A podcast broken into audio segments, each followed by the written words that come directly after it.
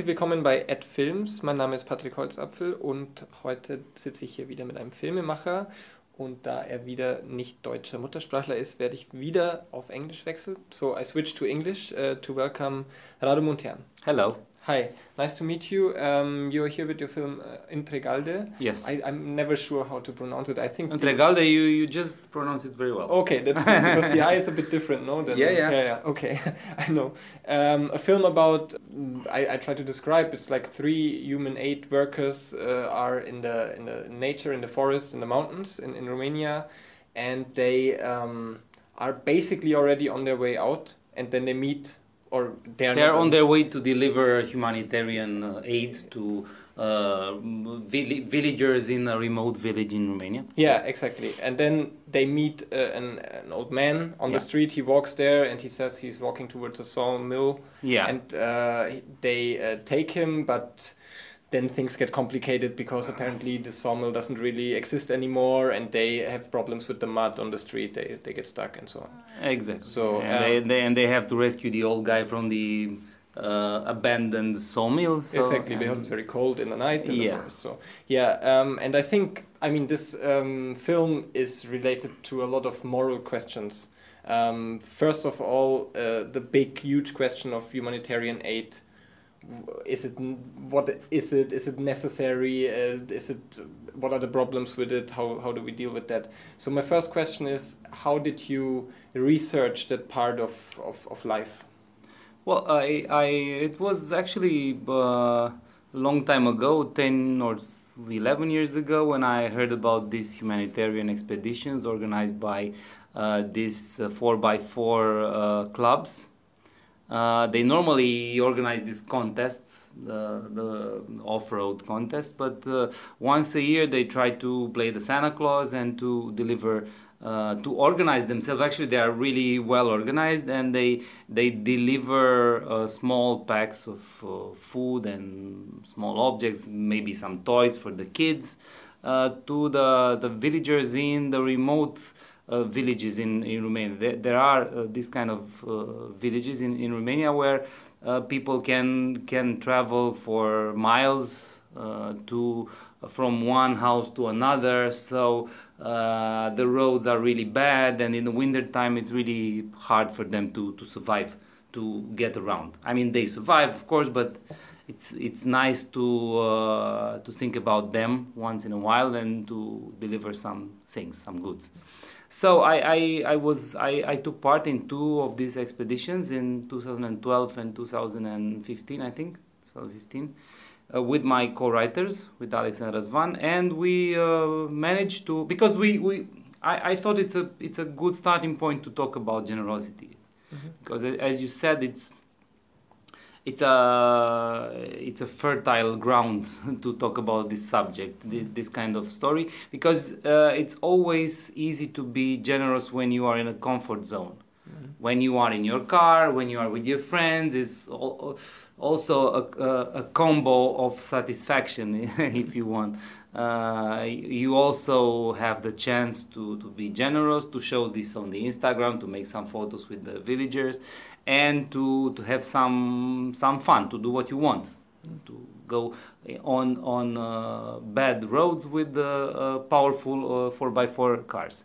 Uh, so it's comfortable to, to be generous in these circumstances but in uh, when you are in danger when your life is in danger it's a completely different story. And our character uh, uh, are in this situation uh, at, after one one uh, in, in one point of the of the film. They have to choose if if their own safety is more important than uh, the idea that they uh, uh, they want to rescue this old guy. It's really uh, it's dark in the forest. It's really cold. Uh, so uh, and they don't know the the geography of the of the place but they they decide uh, Uh, I mean, one character decides to, to push the others to uh, to rescue the old guy. Mm. Yeah, and it's, I mean, you show that very early on there are like little cracks in this kind of ideal situation of, of, mm-hmm. of generosity. When they talk in the car, you feel sometimes there's things said that you, you know, you get a bit alarmed of their how upright they really are and how it really can work in a crisis situation. They, I think it works very yeah, well. Yeah, yeah, yeah, because this this humanitarian aids they they this kind of people are doing each year the same thing mm-hmm. in more or less the same place or places whatever so they uh, actually the, the the humanitarian the generosity behind these these trips are uh, getting thinner and thinner and it's yeah. much much more about uh, having fun and about uh, uh, getting having a nice meal and some some beers with with the friends and mm. get together yeah, yeah, yeah, and you mentioned already that this like comfort zone also exists of course in the car or yes, in the cars course. they drive around so and you a lot of the film takes place in in cars in this in this Land Rover Jeeps and yes. um, so I wonder first of all how how you conceived that script wise i mean this idea of being in the car for such a long time and then also how it was to shoot in, in cars all the so, so many yeah well well that place it, it starts as being the comfort zone.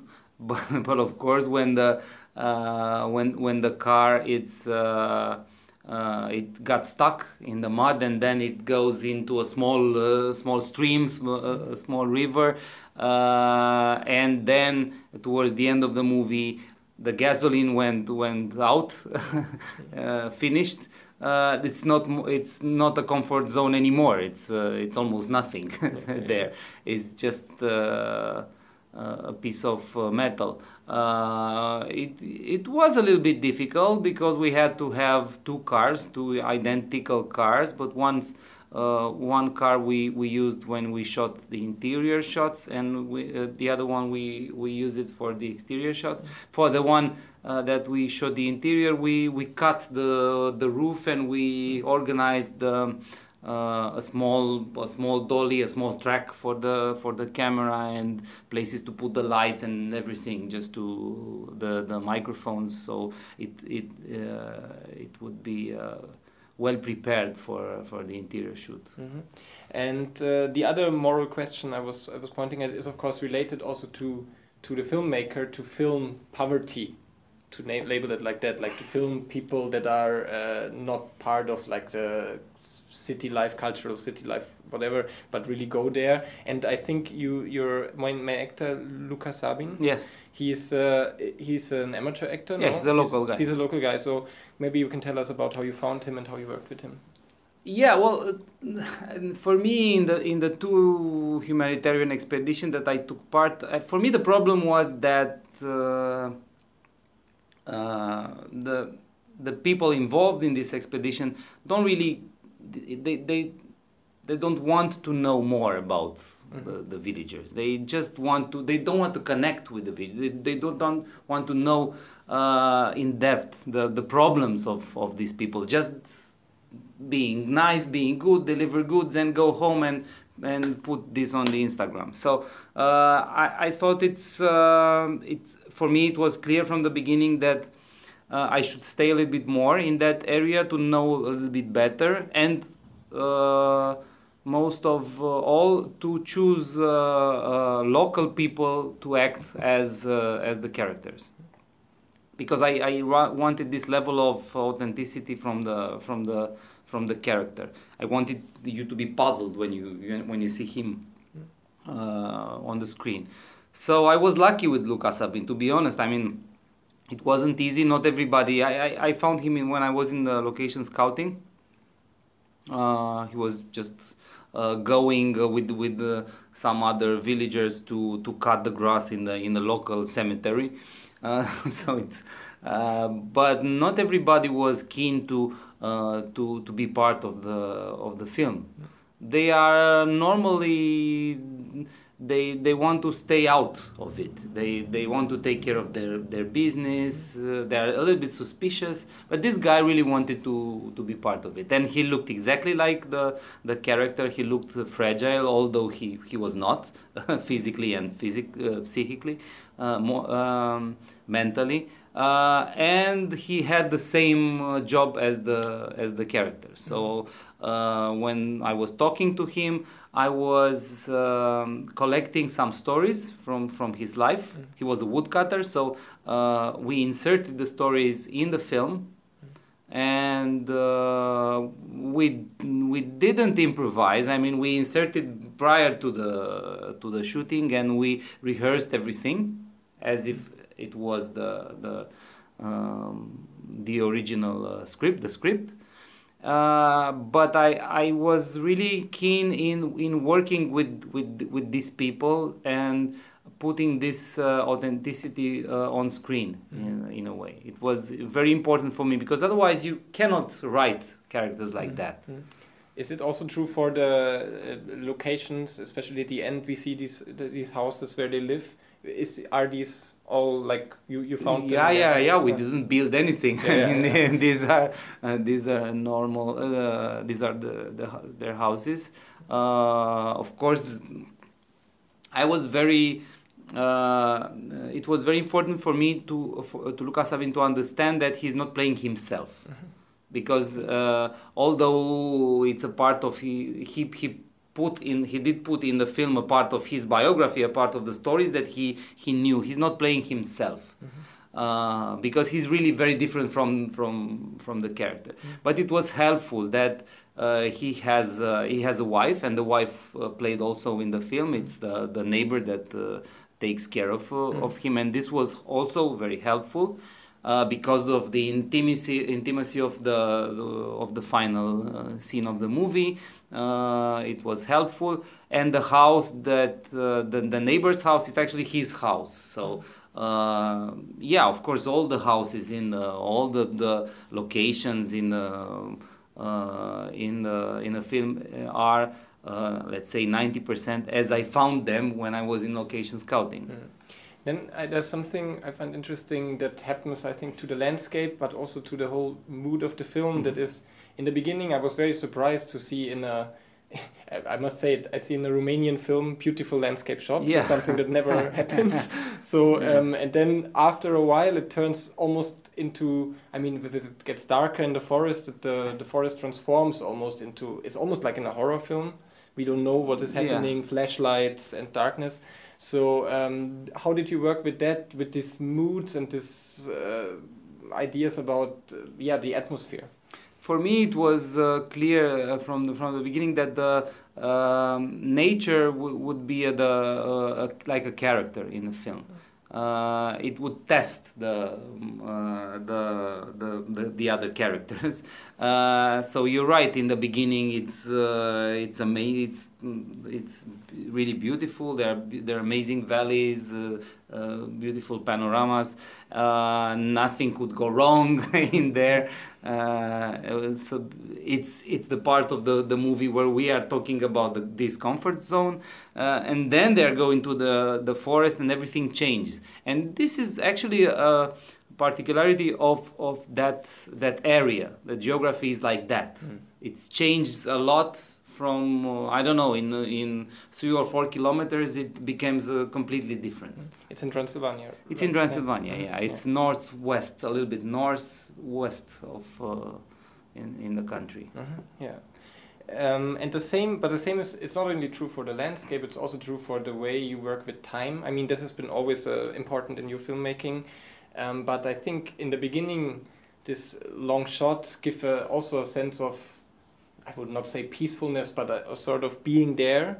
And then after a while, they they create more and more tension and more and more, you know, uncomf- you feel uncomfortable for seeing these long situations. For example, when when uh, the the main character, I mean not the main character, the Luca Sabin disappears.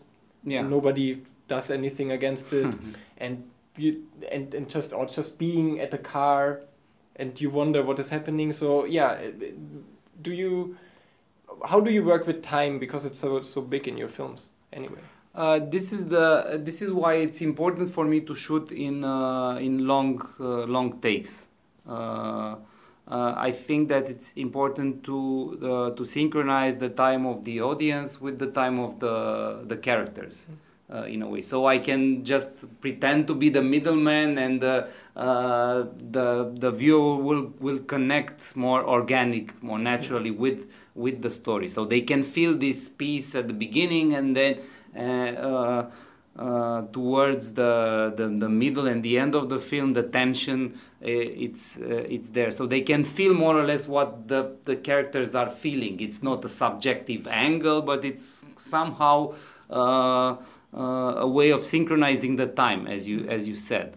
Um, of course, uh, because you you are talking about this scene when when the the old guy is disappearing in in the forest uh, what's new in, in this film comparing to my other films is, is that I'm not sticking all the time with the, uh, with the main characters. Uh, I do most of the time, but from time to time it's like it's almost like I, I, I want to have uh, uh, the perspective of the place, if you want, of that place. It's an objective uh, bit of storytelling and uh, uh, it was as i said it was important to to have the the place the nature as as almost as a character in, in this. Can you can you tell us a bit how you work with um, with for example do you make a shot list or i mean yes. yes so that means you you have a precise idea when you yes. go there yeah. It's like a yeah yeah yeah. Well, of course uh, the, in, in in this film it was a little bit more difficult because we were shooting in uh, in difficult locations so I, I just had to adapt a little bit more. Uh, so I we rehearsed a little, uh, we rehearsed for two weeks I think in in Bucharest with the actors and then we we went there and rehearsed for three weeks in the in the, in the locations so we knew exactly uh, uh, how the the camera movement will be, the angles, the the framing, and we did insert the uh, the the locals in the rehearsals mm-hmm. because we we we had the rehearsals with with the uh, the actors, the professional actors, and with me as as the uh, the old guy playing the old guy. So they would know exactly, more or less, not exactly, but more or less what what uh, uh, they should do. And then we we rehearsed with with Luca Sabin. We changed the lines. We changed a little bit in in location the. Uh, the way we uh, we were going to shoot every every morning. I woke up at four o'clock in the morning and I I I uh, made some changes in the shooting list and in the dialogue as well so the actors uh, and the DOP had a little, lit, uh, little bit of surprises each each day, but not big ones. Mm-hmm. I mean, we knew what we were uh, were going to do. Mm-hmm. Speaking of the DOP, I'm maybe it's a bit technical, but I'm interested in the because you shoot when it's very dark already in the in the forest. So so how what which camera did you use and did you use any light to make it a bit brighter or how did you? Uh, actually, at the shooting, it was really bright. I mean, we yeah, yeah. we did put a lot of uh, a lot of light. Uh, uh, because uh, Tudor, the DOP, uh, wanted the right balance between the flashlights and the normal light of, of in, in the forest. It shouldn't be, of course, it should be uh, really dark because it's dark there, but you should see something. So this this balance, this equilibrium, is really hard to uh, hard to get. So for that, you have to uh, to put a lot of light uh, in the uh, in the film. So this is where I, I, I, got things wrong from the beginning because initially I, I, I thought uh, about this film as a low budget film, but then of course it wasn't so uh, so cheap after all because uh, lighting all, all these uh, uh, these big areas and, and in the forest uh, where you, you you just have to climb and just put the lights uh, in, on the trees. It's really very cost uh, it's not cost effective at all. I mean it takes time and uh, but it was really a, a, a, struggle, and I'm really happy about the, the result. I mean, I like it very much the the way the way the the way Tudor uh, manage to, to treat the darkness. Mm, yeah. So maybe my last question goes back to to the moral aspect I had in the beginning as, a, as, as something we, we talked about, because you, you're this film, like also some or most of your films before, has uh, balances very well between you. You are not judging anything. No. It's ambivalent. It, there's there. Do you sometimes I mean because when you talk now, I felt that you have a clear opinion on on these things, of course, because you're there. But you also pose a problem as a filmmaker. You you don't say this is how it is and that's it.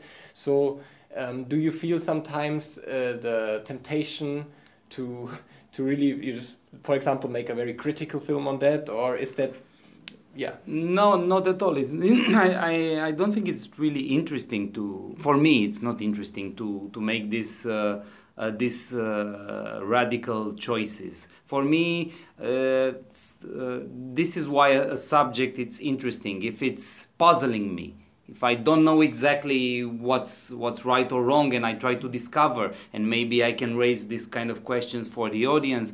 Uh, so it's it's very interesting to to be a, like a defense lawyer for each characters because I think that that each of them has.